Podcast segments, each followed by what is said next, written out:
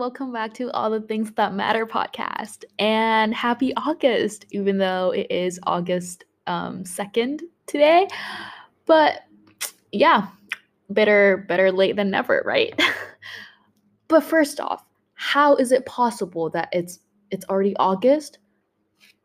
Honestly, I still feel like it was like March 2020 when when everything just everything with like COVID just got so bad. Like, how how is it possible that we're in like the second half of 2021 and it's gonna be 2022 in like what four months?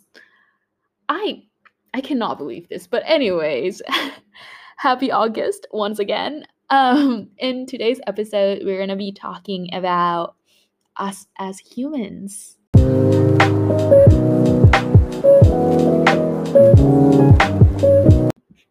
So, us as humans, this idea just came from a documentary that I've just been watching. It is called Babies and it's available on Netflix. And right now it's got two seasons or like two parts. On Netflix, it says two parts, but I look at it as like seasons. So anything that works for you. But yeah, um, if you want to look it up, you can check it out on Netflix. And I find it very interesting. And like what I'm going to talk about today is one of the things from this documentary, obviously. And it is from the first episode of part two. The name is What Babies Know. It basically like talks about the things that babies know and could do, which, okay, like maybe all the people already knew this. Like maybe you guys have known this for a long time or like forever. But because it's new to me, like there are a lot of things that I didn't know that babies could do. So I got very excited. And yeah, I just thought I would share some with you guys. So the one point that I chose from that episode of the um, documentary is the fact that babies could differentiate faces, even the faces are the faces of twins. Like I was so mind blown by this because I didn't I didn't know this. But like I said, many of you may have already known this for a long long time, but I just I just knew this guy. So I'm very excited. Um but yeah, anyways, on that episode, um they did some researches about it and the findings show that this skill can go as far as to babies differentiating monkey faces. Like, guys, babies know which monkey is which by the age of six months. Six months, as in the age of the baby, not the monkeys. um, but then that skill of differentiating faces only stays there up until the babies are nine months old. And after that we then lose that ability. Like we we we are all born with that ability but then we lost that by the age of 9 months. And the example that they used in this documentary was that they presented the babies different faces from of the people from different ethnicities saying short syllables for only like in like seconds long and monitor their brain function and it turns out that they view all faces as individual face.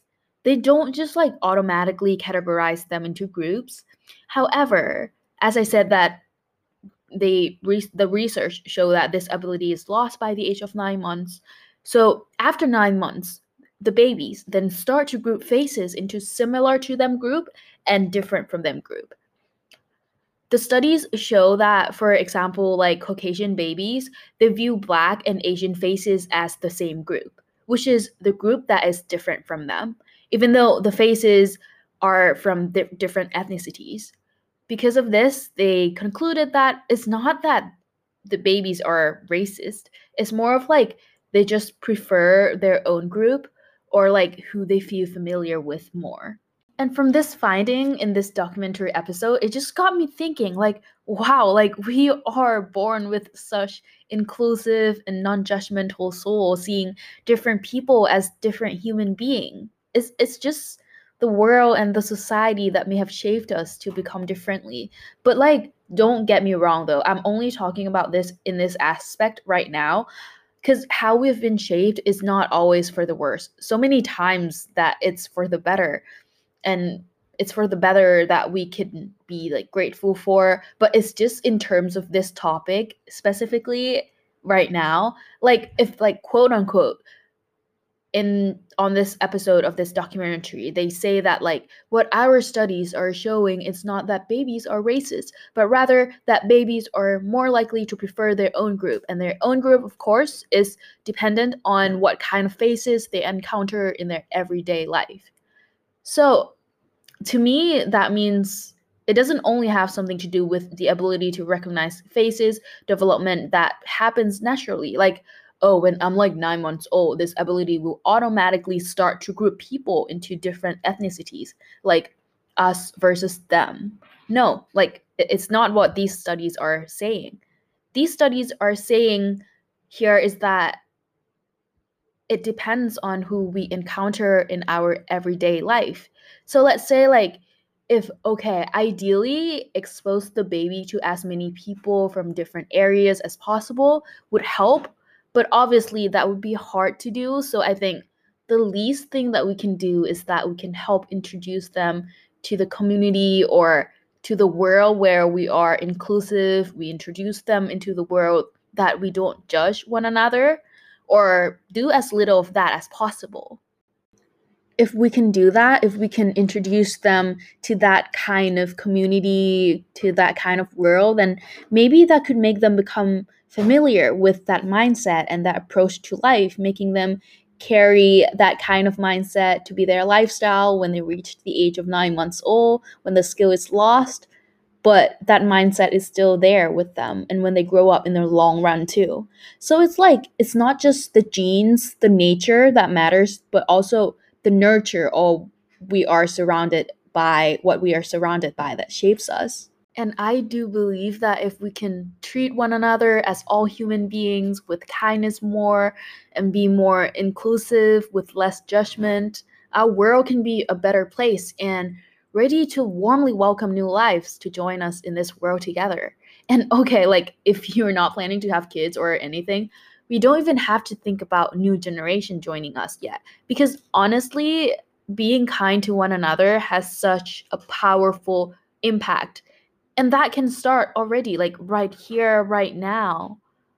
Like i said it's it's not only about the genes we've been given like yes that's part of it but we're not completely determined by our genes what we are surrounded ourselves by or nurture also plays a part and having gone past nine months of age doesn't mean you can't change because we're constantly changing all the time our brain cells creating new connections all the time. And so, what is that change dependent on? It depends on, in my opinion, it depends on what we give ourselves. It depends on who and what energy and ideas, thoughts, media, and mindset we're surrounded ourselves by.